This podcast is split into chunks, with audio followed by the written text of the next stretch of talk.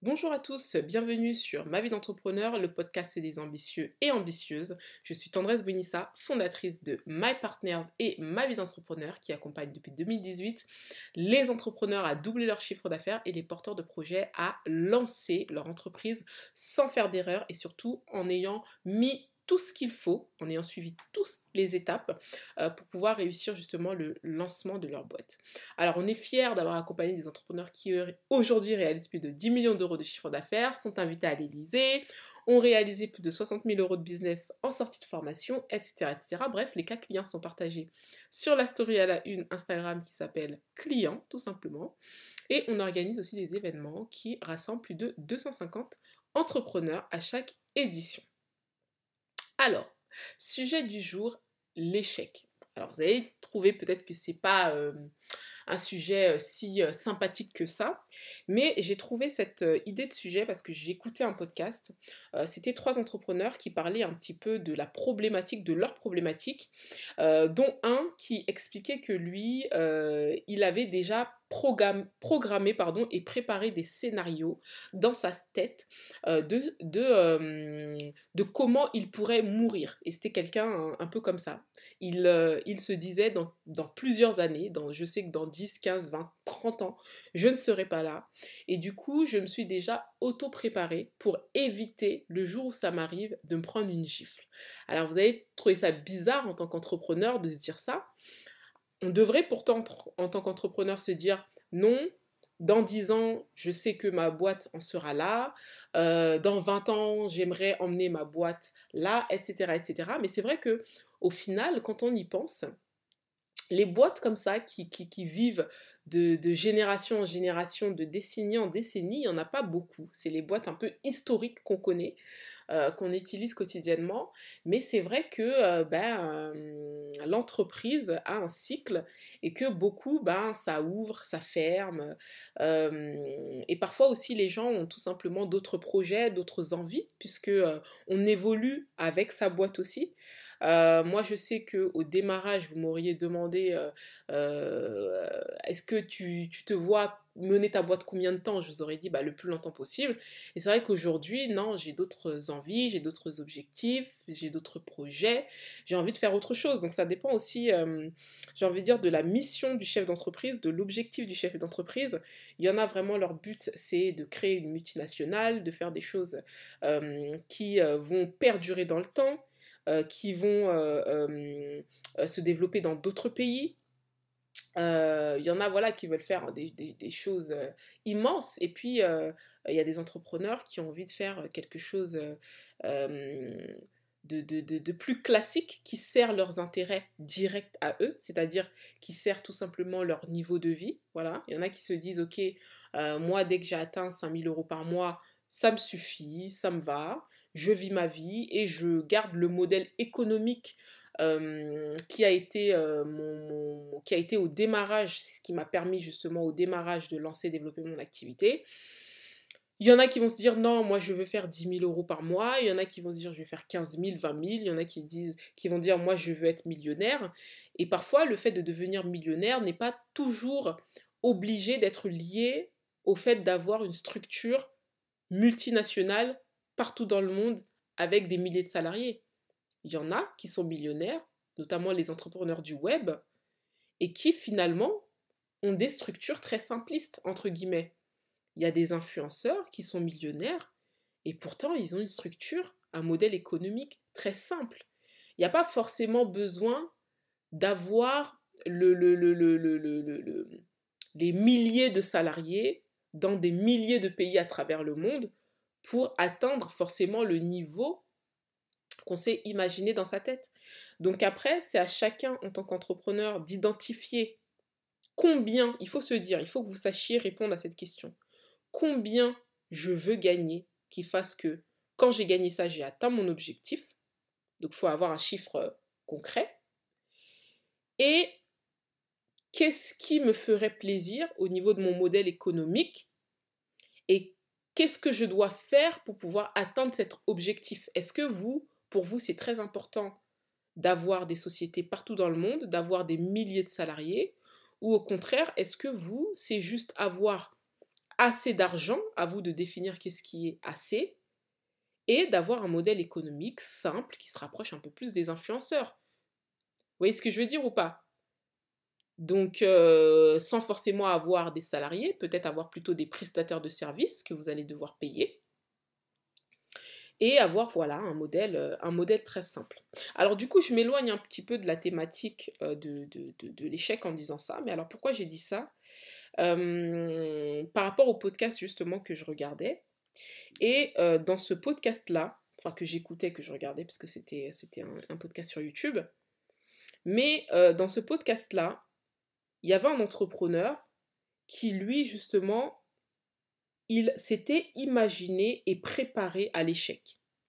Et pourtant, il avait une grosse entreprise, des millions d'euros de chiffre d'affaires, de nombreux salariés, je ne saurais pas vous dire combien, mais euh, il avait quand même une bonne grosse PME. Et c'était quelqu'un qui s'était imaginé, et c'est quelqu'un qui a l'habitude de s'imaginer et de se dire, ok, aujourd'hui je suis entrepreneur, dans 15-20 ans, je me prépare à mourir. Voilà. Alors, il y a des entreprises qui ont des cycles de vie et il y a d'autres entreprises, justement, qui euh, sont faites pour être maintenues dans le temps et qui peuvent être maintenues dans le temps. Alors, parfois, l'entreprise ne peut pas être maintenue dans le temps pour de nombreuses raisons. Parfois, le marché change, le marché évolue. Il y a des innovations qui arrivent qui font que du coup, bah, ça va causer ma mort, plus ou moins imminente. Parfois, euh, ça peut être quelque chose qu'on ne peut pas, euh, euh, comment dire, on ne peut pas se préparer à ça, comme par exemple le Covid. Le Covid a mis à mal et a détruit de nombreux business. Et personne n'aurait pu s'imaginer avoir un virus qui vient te déstructurer et complètement te désarmer. Alors, le marché, ça peut être aussi la guerre en Ukraine. La guerre en Ukraine euh, euh, rend très complexe certains secteurs d'activité. Moi, je sais que j'ai une cliente qui m'a dit non, le coût des matières premières a tellement augmenté que c'est plus possible pour moi de vendre mes prestations au prix que je les vendais. J'ai gonflé mes tarifs, mais sauf que mes clients ne suivent pas. Alors déjà, il y avait déjà des soucis au niveau de l'activité, des problématiques qu'elle gérait. Elle cherchait un associé, elle avait besoin euh, d'avoir quelqu'un qui l'accompagne parce que comme c'est un food truck et le food truck c'est physiquement euh, c'est assez compliqué voilà. Il faut physiquement pouvoir euh, assurer hum, l'achat des marchandises le montage le, démontage etc bref c'était super compliqué en fait son, activité. Elle avait besoin d'un associé et de préférence homme qui allait pouvoir bah, physiquement assurer tout ça en fait puisque elle, s'occupait de tout et c'était pas possible. Euh, faire à manger, monter, démonter, les stocks, la logistique, etc. C'était devenu compliqué. Elle avait besoin d'un partenaire. Malheureusement, elle n'a pas trouvé de partenaire. Et en plus, vous ajoutez à ça le coût des matières premières, que vous allez devoir du coup l'impacter au client. Le client ne suit plus. Et bah du coup, voilà, toute votre activité est désarmée et déstructurée. Donc ça, ça peut venir vous tuer, mais ça non plus, vous ne pouvez pas l'imaginer à l'avance. Donc ça peut venir vous tuer, bah, euh, comment dire, au fur et à mesure du développement de votre activité. Ça vient sans que vous vous y attendiez. Parfois, ce sont les clients aussi qui changent. Le besoin des clients évolue. Vos clients, ils attendent plus la même chose que vous. Parfois, c'est aussi indirectement lié au marché. Et puis, ça peut être aussi lié aux concurrents. Vous avez beaucoup plus de concurrence. Moi, par exemple, dans mon domaine d'activité, concrètement, euh, j'ai énormément de concurrents.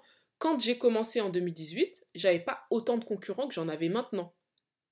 Aujourd'hui, j'ai énormément de concurrents. Et souvent des personnes qui n'ont pas le même niveau d'études et qui tout simplement se sont lancées comme ça sur les réseaux sociaux en mode eh ben je suis coach, je fais de l'accompagnement parce que c'est pas des métiers euh, réglementés entre guillemets la formation. Vous pouvez venir ouvrir un organisme de formation, euh, former les gens, etc. Il n'y a pas vraiment de, je sais pas comment dire, il n'y a, a, pas vraiment de contrôle euh, sur, euh, sur, sur, sur, sur, ça, quoi. Vous avez juste envoyé un dossier à la directe, vous, avez, vous ouvrez votre organisme de formation. Donc, tout le monde ouvre son organisme de formation, tout le monde se dit coach. souvent même des personnes qui n'ont pas les compétences concrètement, parfois même des personnes qui n'ont jamais lancé de boîte avant, parce que moi, comment j'ai construit ma légitimité, c'est parce que j'ai lancé une boîte avant, qui était dans les cosmétiques. Donc j'ai fait de l'argent avant, j'ai fait un business plan avant, j'ai construit une entreprise concrète que j'ai menée, j'ai géré des stocks, j'ai euh, géré des milliers de clients. Donc j'ai une expertise, j'ai une compétence, j'ai une expérience concrète. Mais voilà, sur mon marché, il y a des personnes qui n'ont pas cette expertise-là, qui n'ont pas cette expérience-là, mais qui se lancent, qui ont de beaux réseaux sociaux, qui font les choses bien et qui attirent quand même les clients sans avoir l'expérience qui va avec. Et justement, c'est euh, la concurrence peut aussi être euh, euh, ce qui peut tuer un business parce que si vous commencez à arriver sur un marché où vous avez énormément de concurrents qui poussent comme des champignons tous les quatre matins, ben c'est sûr qu'au bout d'un moment, euh, même si vous avez une différenciation, même si effectivement... Alors c'est bien quand vous êtes là de, de, de, de, façon historique. Vous êtes le premier qui avait lancé le concept. Vous avez été là en premier, etc. Moi, j'ai quand même été l'une des pionnières à avoir lancé mon activité.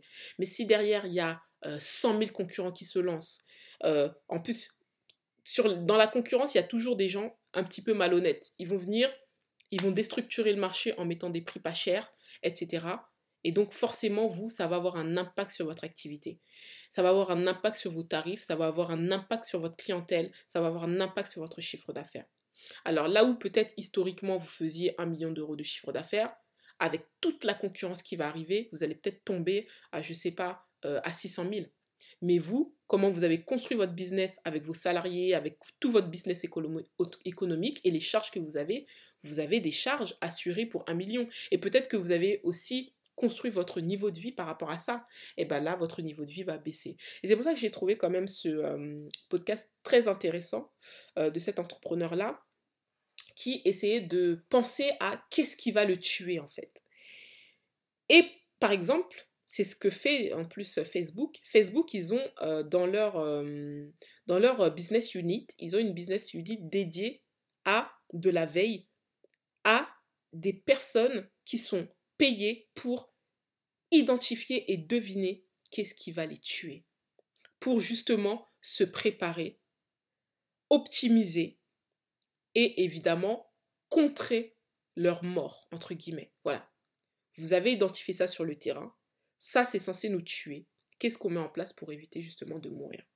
Ou peut-être pour gagner du temps et éviter que cette mort prenne euh, 5 euh, ans, mais ça va plutôt prendre peut-être 15 ans. Et c'est pour ça que j'ai trouvé euh, ce podcast super intéressant euh, de ces entrepreneurs-là, parce qu'en fait, ils démystifiaient ce côté échec. Les gens, l'échec, ils voient ça comme quelque chose de grave. Alors, il y a la dimension aussi temps c'est vrai que euh, échouer au bout de 15 ans, ça fait moins mal que échouer au bout de 2 ans ou échouer au bout de 1 an. Peut-être ça va être aussi lié à l'image des autres. On va dire, mais comment t'as pu... Euh, euh, t'as que tenu 2 ans, c'est tout? Au bout de 2 ans, t'as fermé?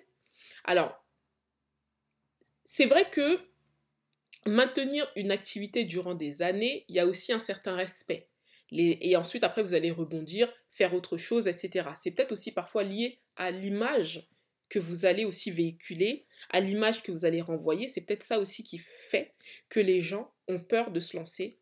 Parce qu'ils se disent, ouais, mais si j'échoue, euh, j'aurai la honte. Ou peut-être, si j'échoue, je m'en remettrai pas. Alors, c'est peut-être plus facile d'échouer au bout de 15-20 ans, parce qu'on a eu le temps de, de, de entre guillemets, de, de tout vivre de tout tenter, de tout mettre en place. Et puis on a sans doute euh, euh, développé aussi d'autres sources de revenus en parallèle. On s'est sans doute aussi euh, construit des, filets de sécurité en parallèle, qui fait que du coup, bon, la mort est moins douloureuse. Bon. mais c'est vrai que quoi qu'il en soit, la notion d'échec devrait être pas aussi mal vu que c'est vu en France. Parce que du coup, les gens ne se lancent pas et les gens n'osent pas créer leur activité parce qu'ils ont peur justement d'échouer. Mais si tu échoues, ça fait quoi? Qu'est-ce qui va se passer? Construisez des scénarios. Qu'est-ce qui va se passer? Est-ce que vous allez mourir? Non. Au pire, qu'est-ce que vous allez faire?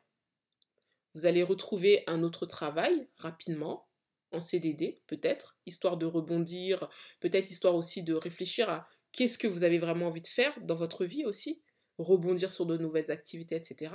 Il y a ça. Au pire, vous allez trouver un autre CDI et vous allez construire votre carrière au sein d'une entreprise. Pourquoi pas?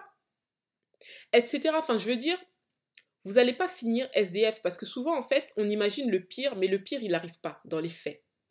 Alors, c'est bien d'imaginer le pire pour pouvoir se préparer, mais il ne faut pas que le pire nous empêche de faire les choses parce que sinon, on ne fait rien dans la vie. Et quand on ne prend pas des risques dans sa vie, on a une vie banale, on a une vie pas exceptionnelle, on ne fait rien. C'est que quand on prend des risques, que là, du coup, on peut faire des choses extraordinaires, on peut vivre des expériences extraordinaires, sensationnelles, des expériences qu'on n'aurait jamais pu vivre si on aurait fait du métro, boulot, dodo toute sa vie. Et je ne pense pas qu'on puisse s'épanouir dans un simple métro, boulot, dodo. Alors oui, il faut tenter et il faut prendre des risques. Alors oui, il faut que les risques soient mesurés et calculés. C'est pour ça qu'il faut préparer le pire pour essayer justement euh, bah, de se dire, bon, au cas où ça échoue, etc., etc., euh, bon, au pire des cas, je vais peut-être euh, aller vivre chez mes parents quelque temps, ou au pire des cas, j'ai peut-être cet ami-là qui peut me rendre ce service-là, ou au pire des cas, j'ai mon diplôme qui peut me permettre de trouver un poste, etc. Enfin, il faut se préparer. Il faut se préparer au pire, mais le pire ne doit pas nous empêcher de nous lancer. C'est vraiment très important. Et si le pire devait arriver, il faut juste se dire que ce n'est pas grave, parce que non seulement on aura appris, on aura vécu une expérience, et surtout ça nous aura démystifié de l'entrepreneuriat. Parce qu'avant de, de se lancer dans l'entrepreneuriat, on pense que les chefs d'entreprise, les entrepreneurs sont des personnes extraordinaires, incroyables, etc. Et puis en fait, quand on s'est lancé et qu'on a gagné de l'argent, et c'est pour ça que c'est important cette notion d'argent, mais qu'on a fait du chiffre d'affaires, qu'on a rencontré des clients, qu'on a réussi à développer une entreprise de manière concrète, c'est vrai que ça nous démystifie de l'entrepreneuriat. C'est un sujet en plus que j'ai eu euh, sur un, direct live avec Kevin, où il disait bah, le fait qu'aujourd'hui il fait un certain chiffre d'affaires, ça fait que quand il va, euh, parce qu'entre-temps il a dû reprendre un travail salarié, bah, quand il va faire des entretiens, etc., en fait il sait ce que c'est gagner de l'argent. Et du coup, ça le, il sait ce que c'est créer une entreprise, il sait ce que c'est avoir un siret, il sait ce que c'est payer des charges.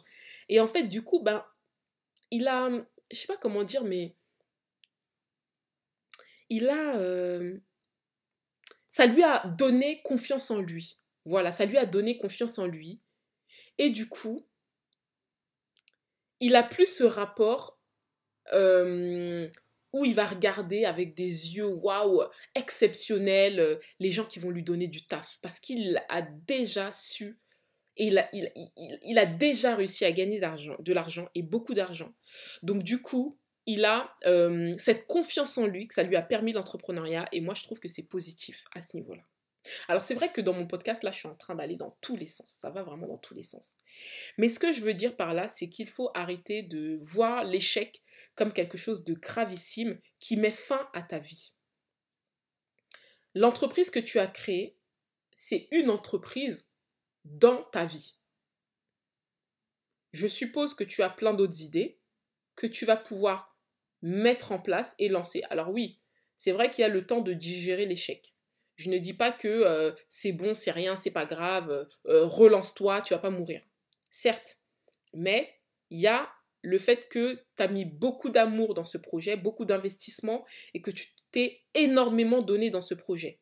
Alors c'est vrai que échouer, c'est comme une relation amoureuse. Il y a le fait de s'en remettre aussi. C'est comme une déception aussi amicale.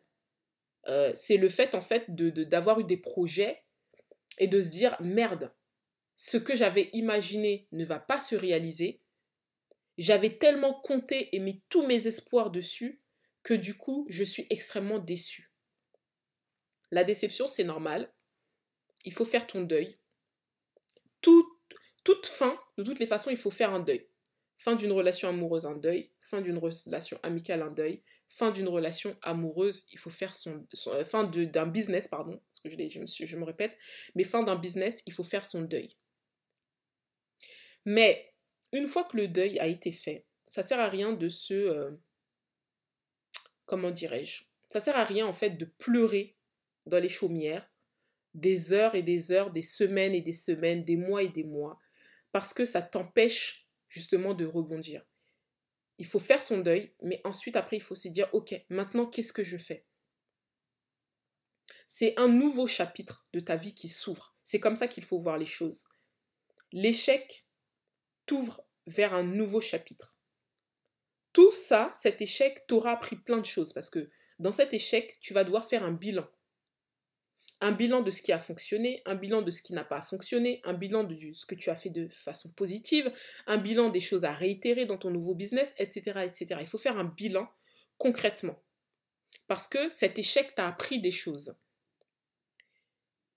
Et une fois que tu as appris ces choses-là, positives ou négatives, hein, grâce à cet échec-là, eh ben, dans quoi je me lance? Quel va être mon nouveau chapitre? Qu'est-ce que je vais faire maintenant, désormais. Moi, je vais vous raconter euh, un, ancien échec que j'ai vécu parce que j'ai lancé, euh, comme je disais en tout début de podcast, euh, une entreprise qui était dans les cosmétiques. Alors, si vous n'avez pas lu mon storytelling qui est sur mon blog, j'ai dans les cosmétiques, j'avais des milliers de clientes, plus de 3000 clientes au bout de la première année, vraiment, c'était euh, incroyable. J'avais des commandes d'Ukraine, euh, Guadeloupe, Martinique, euh, Suède, États-Unis, j'avais vraiment des commandes partout dans le monde. Et j'étais devenue une très grosse cliente pour ma fournisseuse. J'avais même des concurrentes, ça faisait trois ans qu'elles étaient là, et je faisais beaucoup plus de chiffres d'affaires qu'elles. J'étais devenue vraiment l'une des plus grosses clientes de ma fournisseuse. Sauf que moi, dans cette expérience entrepreneuriale, j'ai fait plusieurs erreurs. Déjà, la première erreur, c'est de m'être associé. Moi, je ne suis pas fan des associations, j'y crois pas du tout dans le long terme. Euh, et, je trouve qu'il y a toujours une personne qui est beaucoup plus investie que l'autre. Et, à un moment donné, ça crée toujours des tensions. Donc voilà, moi vraiment, après, c'est pas un podcast lié à l'association, donc je ne vais pas rentrer dans le détail là-dessus, mais les associations, j'y crois pas du tout. Donc, du coup, il y a le fait que je m'étais associée, il y a le fait que je n'avais pas de vision. Moi, en fait, je lançais une entreprise, c'était la première expérience entrepreneuriale concrète que j'avais parce que avant je vendais des petits trucs par-ci par-là sur les réseaux sociaux, mais j'avais pas d'entreprise créée concrète, j'avais pas de sirette, j'avais pas un site internet, e-commerce, euh, voilà, c'était pas quelque chose de concret que je faisais, c'était vraiment comme ça du bouche à oreille, etc. Là j'avais un logo, j'avais fait tout carré. Et, euh, et en fait le truc c'est que j'ai vu l'argent rentrer. Il y a beaucoup d'argent qui est rentré. Et cet argent-là, concrètement, hein, pour être honnête, je l'ai dilapidé. Voilà, J'en ai rien fait de très intelligent. Je me suis acheté une voiture, j'ai fait plein de voyages, je me suis acheté plein de vêtements. Enfin, j'ai rien fait de très pertinent et intelligent avec cet argent. Ce qui a fait que du coup, quand je me suis lancée, je m'étais dit, il faut que je sois ensuite moi-même fabricant, parce que j'étais revendeuse tout simplement. Je m'étais dit, je vais mettre de l'argent pour être fabricante. Et puis finalement, non. J'ai, je sais pas, dans la mouvance, dans le. On ne vit qu'une fois, je ne sais pas qu'est-ce qui m'est arrivé. J'ai dilapidé tout cet argent. Et à un moment donné, en fait, ce qui m'est arrivé, c'est que ma fournisseuse, elle a commencé à vouloir vendre les produits au détail. Et elle a commencé à ne plus respecter les délais de livraison parce que moi, je, faisais du flux tendu, c'est-à-dire j'avais pas de stock. Et euh, dès que les clients commandaient, moi je commandais chez elle, etc. Donc moi, je, faisais vraiment du flux tendu. Et euh, elle, elle commençait à ne plus respecter les délais de livraison. Là où elle mettait peut-être 5 jours pour me livrer, ensuite après, le temps d'envoyer à mes clientes, les clientes le recevaient sur, euh, sur 7-8 euh, jours. Enfin, ça allait assez vite. Et les gens, ils attendent. Les gens, tant qu'ils ont un, suivi de livraison, c'est pas grave s'ils attendent leur colis, quoi. Les gens vont pas mourir. Ils, veulent juste avoir le suivi, une visibilité sur, leur, sur les délais de livraison et sur, sur, leur, sur leur colis. Et en fait, cette fournisseuse-là, au lieu de mettre 5 jours à me livrer, elle a commencé à mettre euh, euh, un mois. Donc ensuite après, moi je dois renvoyer aux clientes, on est sur du un mois et demi, c'est pas possible. Donc là, les clientes me harcelaient, ça m'envoyait des menaces de porter plainte, ça me harcelait au téléphone, jusqu'à j'avais même plus de place dans ma boîte vocale, on pouvait même plus laisser de messages. Enfin, c'était devenu une catastrophe en termes de gestion. Et donc, à un moment donné, je lui ai dit, écoute, moi j'arrête, je laisse tomber. Je m'attendais à ce qu'elle me dise, non, reste et tout, écoute, je vais faire des efforts. Non. Elle m'a dit, revends-moi ta base de données. Du coup, je lui ai revendu la base de données pour des cacahuètes, hein, parce qu'elle a dû le rentabiliser en 24 heures. Je lui ai revendu 5000 euros une base de données qui valait euh, au moins 15 euh, fois le truc, quoi. Vraiment, c'était 3000 clients, c'était des gens fidèles, des gens qui rachetaient en grande quantité, euh, voilà. Et je sais ensuite qu'après, elle avait ouvert un showroom sur Châtelet. Après, j'ai appris de la part euh, d'une cliente euh, à moi aujourd'hui qu'elle était en liquidation judiciaire. Bon, voilà, je vais pas dire le karma, mais bon, comme quoi, voilà. En tout cas. mais en tout cas, moi, du coup, ce qui s'est passé, c'est que j'ai fermé la boîte. Et, en fait, on aurait pu se dire, ah ouais, c'est chaud, t'as fermé, etc., etc. Parce que j'ai fermé quand même au bout de deux ans et demi, hein, ça a été très rapide. Et eh ben, je suis pas morte, en fait, je m'en foutais je, m'en foutais parce qu'il y a eu plein de choses positives dans cette euh, expérience. J'ai rencontré du monde. Il y a, des gens qui sont devenus mes amis grâce à cette expérience. Je me suis fait plein d'amis aujourd'hui qui sont aujourd'hui bah, bah, des amis en fait qui viennent manger chez moi, enfin voilà quoi, qui sont des potes. J'ai rencontré du monde, j'ai appris plein de choses euh, sur le terrain, au niveau de la logistique, au niveau du transport, au niveau des colis, etc. Ça a été une expérience extrêmement riche. Et puis, euh, franchement, j'ai gagné beaucoup de sous, donc euh, je peux pas cracher dans la soupe sur cette expérience-là, c'est pas grave. Et puis, même si j'avais pas gagné des sous, toute cette richesse que j'ai appris, tout cet apprentissage, toutes ces rencontres que j'ai réalisées, pardon, c'était tellement riche que franchement, moi, j'en suis pas sortie avec quelque chose de dramatique en fait. Ok, après j'ai dû euh, liquider mes derniers stocks. En plus, j'ai même pas liquidé, je crois que j'ai vendu, j'ai même donné à mes copines les produits et tout voilà, et puis je les ai utilisés pour mon, pour mon, besoin personnel, mais, euh, mais ouais, c'est un échec. C'est un échec. J'avais pas de vision. Euh, mon associé, je m'en suis séparée à, mes tout débuts parce qu'entre-temps, elle est tombée enceinte et puis elle avait d'autres préoccupations, etc. Donc c'était vraiment au tout début, quand on faisait pas encore d'argent. Elle est partie, tant mieux. Euh, parce que vraiment c'était à la sueur de mon front et je trouvais ça injuste de devoir partager quelque chose qui était vraiment à la sueur de mon front. Mais, euh, mais voilà quoi, vraiment, cette expérience professionnelle-là, aujourd'hui, elle m'est très utile dans mon travail au quotidien. Quand j'accompagne les gens, je donne des conseils pertinents grâce à tout ce que j'ai aussi appris dans cette expérience-là.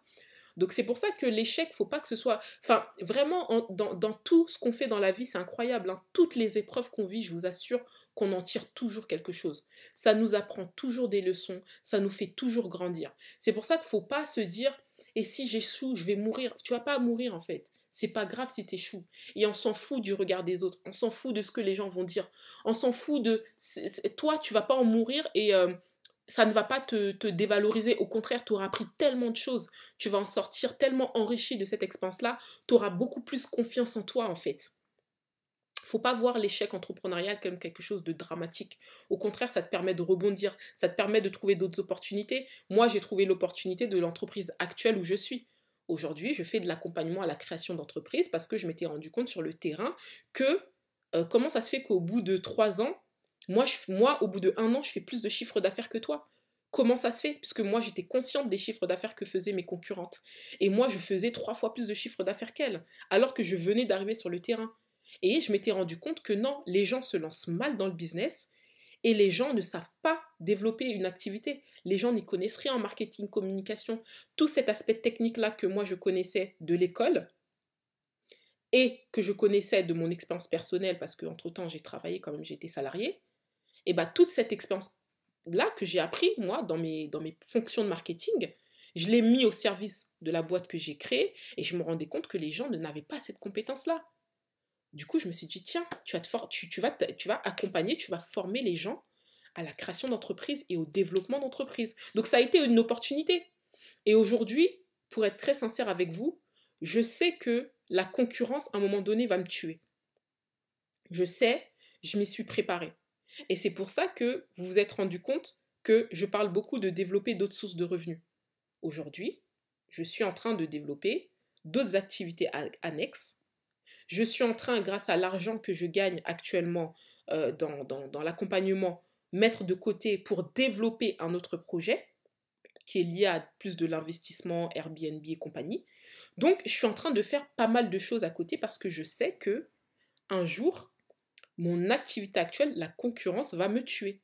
Clairement. Et ça, j'en suis consciente.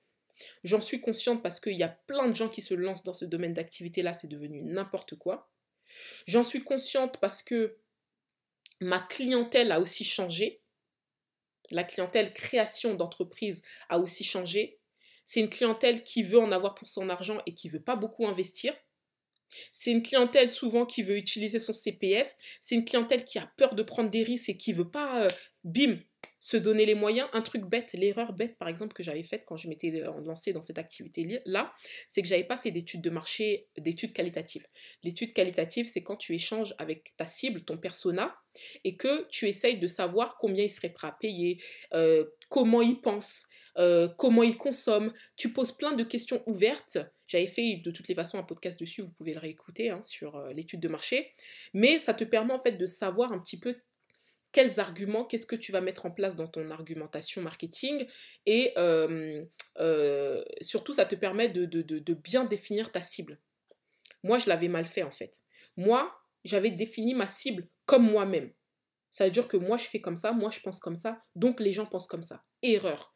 Ce qui fait que quand je me suis lancée, je pensais que les gens étaient aussi préparés financièrement comme moi je l'étais. C'est-à-dire que les gens avaient prévu un budget de communication, les gens avaient prévu un budget pour se former, les gens avaient prévu un budget pour faire un site internet et un logo, les gens avaient prévu un budget pour déposer leur nom à l'INPI, etc., etc. Moi, je pensais que les gens étaient comme moi, c'est-à-dire tu te, tu te prépares. Or, les gens non. Je m'étais rendu compte en me lançant que les gens souvent, ils n'ont pas de budget communication. Les gens souvent, ils se lancent, ils n'ont même pas de site internet, ils font même pas d'efforts sur le site, etc. Le logo, c'est même pas la peine. Les gens, souvent, ils essayent de rafistoler par-ci, par-là, etc. Et les gens, souvent, ils n'ont même pas de budget pour se former. Et c'est sur le terrain que j'ai compris qu'il fallait que je convainc les gens, en fait. Donc c'est pour ça que j'ai fait beaucoup de création de contenu, j'ai donné beaucoup de conseils gratuitement, etc. pour attirer les gens et leur faire comprendre que hey, tout ce que je suis en train de te dire, tu connais pas. Et là, c'est ce que je te donne gratuitement tu ne sais pas toutes les informations payantes que tu vas avoir si tu payais mon accompagnement. Et donc, du coup, c'est comme ça que j'ai dû construire ma clientèle et ça a mis du temps. Donc, ce qui, fait, ce qui veut dire que au début, quand je me suis lancée et que j'ai compris qu'en fait, il fallait que je fasse de la pédagogie et que je fasse comprendre aux gens qu'il faut investir parce que les gens n'étaient pas préparés comme moi, je pensais qu'ils l'étaient parce que c'est comme ça que je fonctionnais. Et ben, du coup, au début, j'ai dû prospecter les entreprises. J'ai dû faire du freelancing. J'ai dû envoyer des campagnes de prospection, euh, du coup euh, euh, proposer mes services dans les PME, faire des formations dans les PME, accompagner les PME, parce que les PME ont du budget. Alors que moi, au démarrage, quand je me suis lancée, je m'étais dit non, je proposais ce prix-là, les porteurs de projets, ils sont préparés, voilà, moi, quand je me lance, je me prépare, etc. Donc tout le monde est préparé. Non, c'est faux. Ta cible, ce n'est pas forcément comme toi tu penses. Et c'est pour ça que c'est important de faire l'étude de marché. Parce que du coup, je me suis lancée. Forcément, les six premiers mois, j'ai pas fait d'argent parce que je pensais que les gens pensaient comme moi. J'ai dû ensuite faire machine arrière, prospecter les entreprises pour avoir du business. Et ensuite, c'est vers le sixième, septième mois, etc., j'ai commencé à avoir du business à faire de l'argent. Mais ça, c'était vraiment grâce aux entreprises. Et à signer des gros contrats grâce aux entreprises. Et quand j'ai commencé à bien comprendre mon persona, à bien comprendre mon ciblage, ma cible, et du coup à développer toute ma stratégie autour de cette cible-là, du coup j'ai commencé à attirer beaucoup de clients, etc. et à bien développer. Mais entre-temps, il y a eu plein de concurrents qui sont arrivés. Et aujourd'hui, il y en a énormément dans mon secteur d'activité. Alors je sais qu'à un moment donné, je vais mourir. 5 ans, 10 ans, etc. Je ne sais pas le temps que ça va prendre. Mais je suis déjà en train de me préparer pour faire autre chose. Et pour moi, c'est ça un entrepreneur. C'est savoir regarder, observer, être réaliste sur son marché et se dire, OK, aujourd'hui ça fonctionne, je le sais, sauf que j'identifie qu'il y a énormément de concurrents. Alors je sais qu'à un moment donné, le chiffre d'affaires que je fais aujourd'hui, dans 5 ans, je n'aurai pas le même chiffre d'affaires. Il faut que je l'accepte, que je m'imprègne de ça et que je me prépare en mettant assez de côté pour développer d'autres activités. Voilà un petit peu le mindset et l'état d'esprit dans lequel je suis actuellement. Et c'est pour ça que je voulais parler un petit peu de la notion d'échec. Ce n'est pas grave d'échouer. Ce n'est pas la fin du monde d'échouer. Vraiment, moi je sais qu'aujourd'hui, parce que je sais que je vais vous faire un podcast dans 5 ans en vous ayant dit que euh, j'ai fermé mon entreprise actuelle et que je me suis lancée dans autre chose. Déjà de base, je suis quelqu'un qui n'aime pas faire trop longtemps la même chose. Ça m'ennuie. Et pour être insincère avec vous, aujourd'hui, je pense avoir fait le tour de mon activité. Mais qu'est-ce que je retiens? J'ai plein de, clients qui sont devenus des potes. J'ai pu m'acheter des choses que j'aurais jamais pu m'acheter si j'étais resté salarié. J'ai pu avoir un certain niveau de vie que j'aurais jamais pu avoir si j'étais resté salarié. J'ai pu rencontrer du monde, faire des événements incroyables, euh, me développer un super carnet d'adresses. Vraiment, moi, j'en retiens que du positif, en toute sincérité. Donc, c'est pas grave en fait. Les gens vont vous dire Oh, mais tu fermes, c'est chaud, qu'est-ce qui t'arrive? Oh, c'est chaud. Mais non, c'est pas grave si tu fermes. C'est qu'est-ce que tu fais après, c'est quoi la suite? C'est ça le plus important. C'est ça le plus important. Savoir se préparer à toute éventualité. Voilà pour aujourd'hui, voilà pour moi. C'est vrai que le podcast, il est un petit peu parti dans tous les sens, mais euh, ensuite, après, j'ai retrouvé mon chemin. Donc, j'ai commencé un petit peu euh, en allant dans tous les sens. Après, j'ai retrouvé le fil conducteur. Mais en tout cas, c'était vraiment le message que je voulais donner aujourd'hui, que euh, faut arrêter de, de, démystifier l'échec, faut arrêter de voir ça comme quelque chose de dramatique. en fait, on s'en fout. dans une vie, on a plusieurs saisons. Il nous arrive plein de choses dans une vie. Et une entreprise, c'est une expérience parmi plein de saisons que vous allez vivre dans votre vie. Donc c'est pas grave. Euh, il faut juste savoir rebondir, réfléchir, penser, mettre en place d'autres choses. Vous allez avoir des projets qui vont euh, peut-être fermer beaucoup plus vite à cause du marché, de la concurrence et de plein de choses. Vous allez avoir des projets qui vont durer beaucoup plus longtemps dans le temps. Vous allez avoir des projets que vous allez peut-être pouvoir déléguer à vos enfants, etc. Mais il y a beaucoup de choses dont vous n'êtes malheureusement pas maître parce que parfois c'est le marché, c'est la concurrence, c'est la clientèle, c'est plein de choses que vous ne pouvez pas maîtriser et vous ne pouvez pas savoir. La seule chose que vous pouvez, euh, sur laquelle vous pouvez vous préparer, c'est à l'éventualité d'un jour, si ça devait s'arrêter, qu'est-ce que je fais? C'est le meilleur moyen de construire des filets de sécurité. Et ça, c'est important. Merci beaucoup d'avoir écouté ce podcast. C'était Tendresse Bonissa. N'hésitez pas pour de l'accompagnement à la création et développement d'entreprise de vous rendre sur mypartners.com. À bientôt pour le prochain podcast. Merci.